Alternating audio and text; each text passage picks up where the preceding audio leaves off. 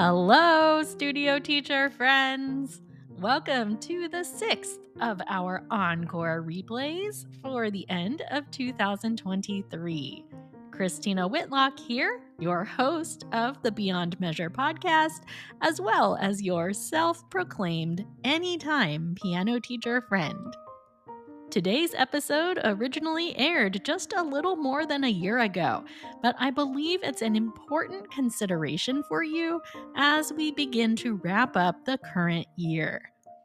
As your students prepare to leave for winter break, and as your studio families gear up for a renewed approach to life in January, I want to make sure you are aware of how your interactions are making your studio families feel. Yes, we are talking about your studio vibe today, and I contend this is the single most contributing factor to student retention rates that you have control over. So, kick back with me and enjoy our encore replay of episode 96. Cheers to naming your studio vibe. Today, I am on a mission to get you thinking about the overall vibe of your studio. Specifically, I want you to consider the feelings that you evoke as a teacher.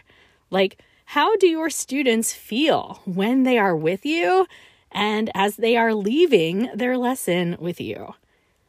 I know that some of you are already way on top of this, but I also know a lot of studio teachers who have yet to really find their sense of identity in the teaching community. Because make no mistake here, learning to play the piano might be the primary objective of why students come to us, but it's only part of why they stay. It's important for us to remember that consumers, also known as people like our studio families, they generally purchase things based on the way that they make them feel. That's right, friends. There's a distinct argument to be made that people don't buy products and services, they buy feelings. Don't believe me? There's evidence all around us. Designer handbags? Maybe they make their owners feel accomplished. Shopping for a new vehicle?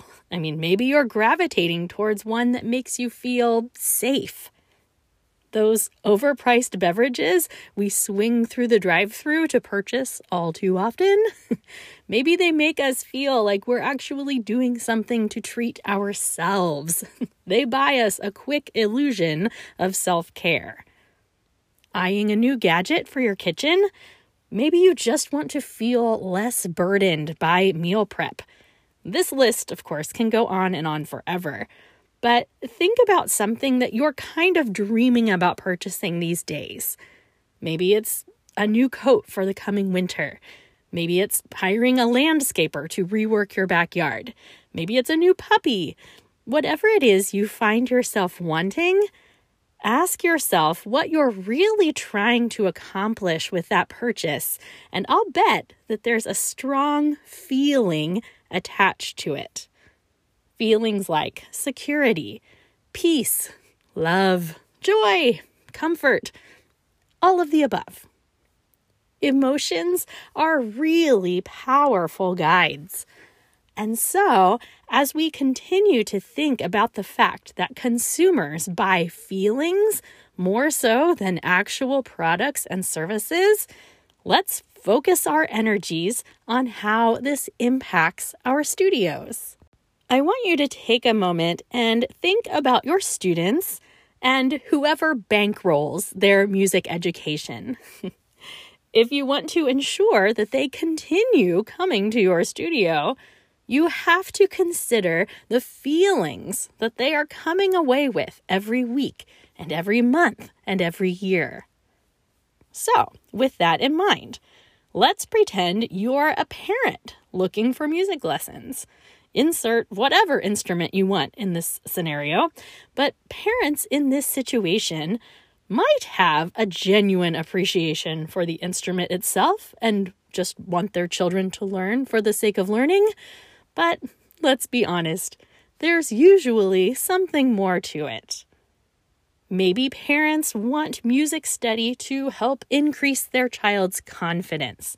They're looking to buy encouragement from you. Maybe parents know the research and they're looking to provide academic benefits for their children. They're probably looking to purchase competence. Maybe they're looking for an activity to help their child build discipline. They're essentially hoping to trade money for focus training.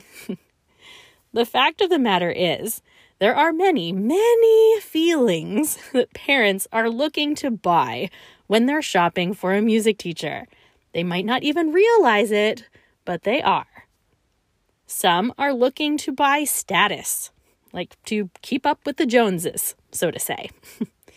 Some are looking to buy redemption for their own childhood. Their parents couldn't afford lessons, so they vowed to make them a reality for their own kids. You know this, we see it all the time, right? Some parents are buying the thrill of possibility. they see a glimmer of musical potential in their toddler, because of course they do, and they are committed to nurturing every possible gift that child may have. Some parents are buying connection. They know their child struggles with relationships and they are investing in a music teacher to help their student learn how to communicate with another adult. That's a great reason, by the way. Some parents are buying nostalgia. They loved their own childhood music experience or at least they love the way they remember their childhood musical experience. Those two can be very different things, by the way. but these parents are often looking for something very specific in their music experience, something that will make them relive their own childhood through the eyes of their offspring. Now, of course, this list of feelings that parents are shopping for in a music teacher that can go on into infinity. And this is to say nothing about adult students, which is a demographic I love with my whole heart and happens to hit this particular topic on a completely different level of intensity. But I bring this up because I am often surprised by the number of studio teachers I encounter in the real world who seem to think that there is just one path towards learning an instrument. Those who think music lessons are basically a series of checklists. Do this, check. Do that, check. Now do this, check. And now do that, check. you guys, that is never going to bring you wide success in music teacher land. People are our business human beings. Relationships are everything. And at the heart of any successful relationship is how the person you are in a relationship with makes you feel. Okay, I think I've made my point, right? The way I see it, there are basically two different approaches you could take with this information. And by the way, I have a very strong opinion on which one is better. but I think there are two options. One, you could consider what emotions are going to have the strongest pull on potential studio families, and then you can market your studio in that direction. I mean, there's a lot of validity to that way of thinking. But I feel strongly that our best success in business is going to come when we look inside ourselves and decide what we personally bring to the table. What is your strength in teaching? I recommend spending some good old fashioned time reflecting today on your life experience and really ask yourself what feelings you are currently selling in your studio work. Look back through any like saved conversations with studio parents or cards from students that you've kept over the years or whatever. By the way, if you don't actively keep a file of encouragement for yourself as a teacher, I strongly recommend going way back and listening to episode number 20 of this podcast. It's called Cheers to Preserving Gratitude. I am a big believer in making it easy for us to find encouragement from the past when we really need it. But anyway, reading positive feedback from students and parents can be a great way to identify what it is that you are doing really well. And when you decide what feelings you are good at conjuring up in your students and their families, otherwise known as your studio vibe, please know that I believe there is room for all of us in this profession. Your studio vibe might very well be different from mine, but it doesn't make one of ours any better than the other. There is room in our profession for the exclusive teachers for the recreational teachers, the outside the box teachers, the neurodivergent teachers, the strict teachers, the playful teachers, the quiet teachers, and the boisterous teachers. I mean, all of us. We all serve a role in the teaching community. There is a need for all of the different feelings we are selling. But any good marketer is going to tell you that you need to hone in on your vibe. this often translates to what they call defining your ideal client.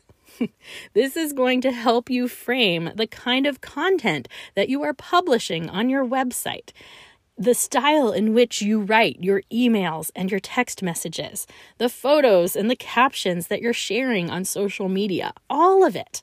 This is the real reason you need to identify your studio vibe so you can portray your studio appropriately. I've said before on this podcast that once upon a time, I wanted to have a very exclusive studio. I wanted to have exacting standards and high performing students I wanted clean sweeps in all of the local competitions. In short, I wanted to be known for very high standards and outstanding results. I wanted students and parents to feel part of the elite. I wanted to sell feelings of superior achievements, of hard work, and big results.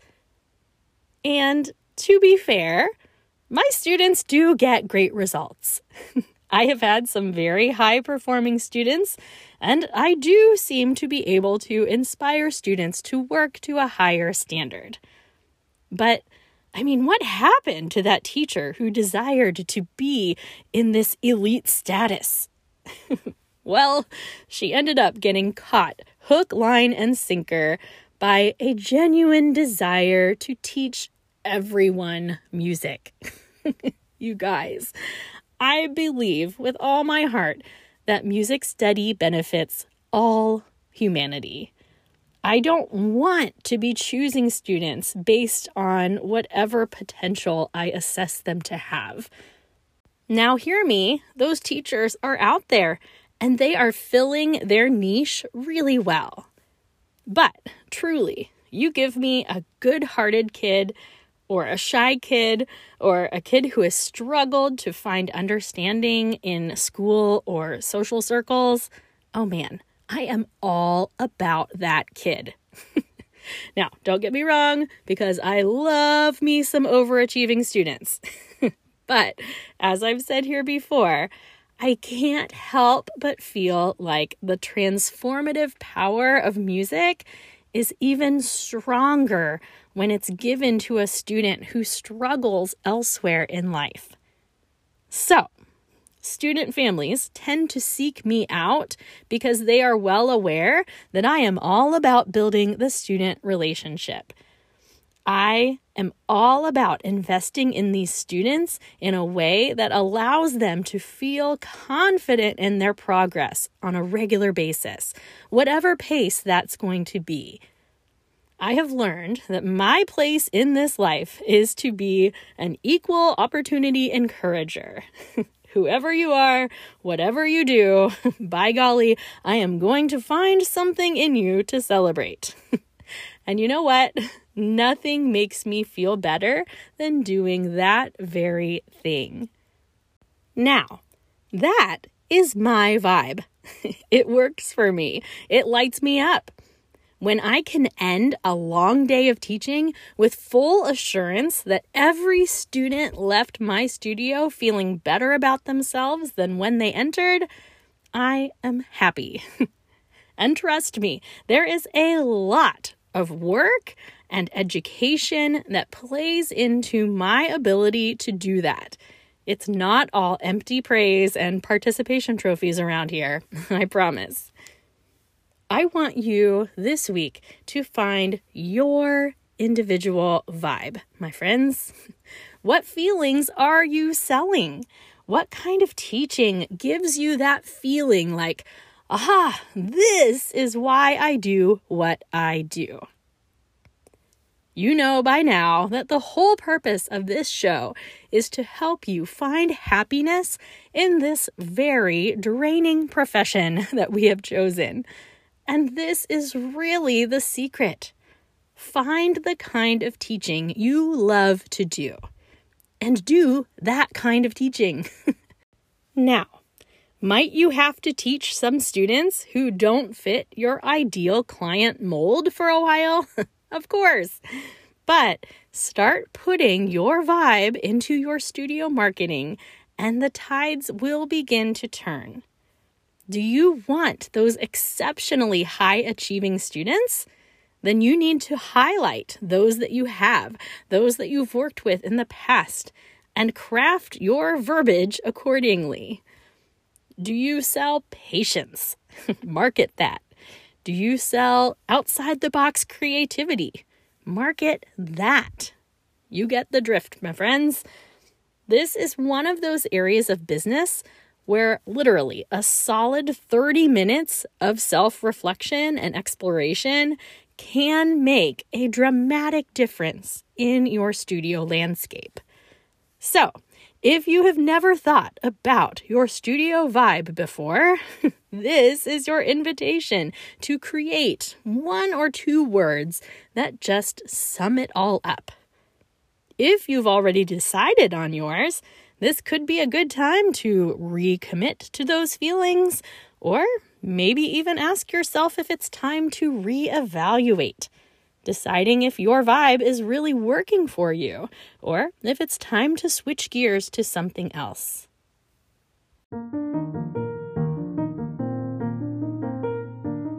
And now, while I have you contemplating those big ideas, I am going to wrap us up with a toast. Music teacher, friends from all over the world, today I am here to remind you that there is room in our profession for the exclusive teachers. The teachers with exacting standards and high expectations for parental involvement and practice time. And there is also room for recreational teachers whose standards for those types of things are incredibly minimal. There is room for teachers who do things traditionally and those who don't. None of us are any less educators than the other. And hear me, we don't only have to do one of those things.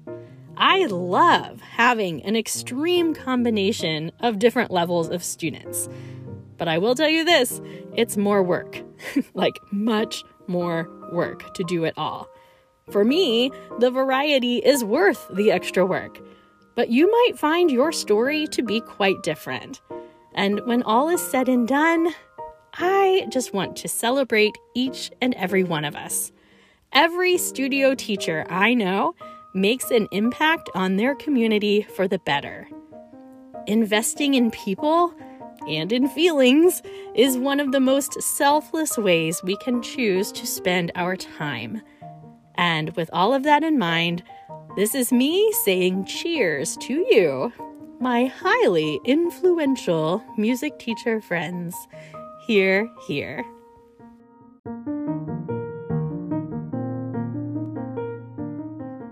That's a wrap on our encore replay of episode 96.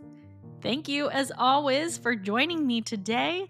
And hey, if you are interested in hanging out with other teachers who understand the importance of things like that which we talked about today, and who represent a wide variety of studio vibes, I would encourage you to check out my Patreon community.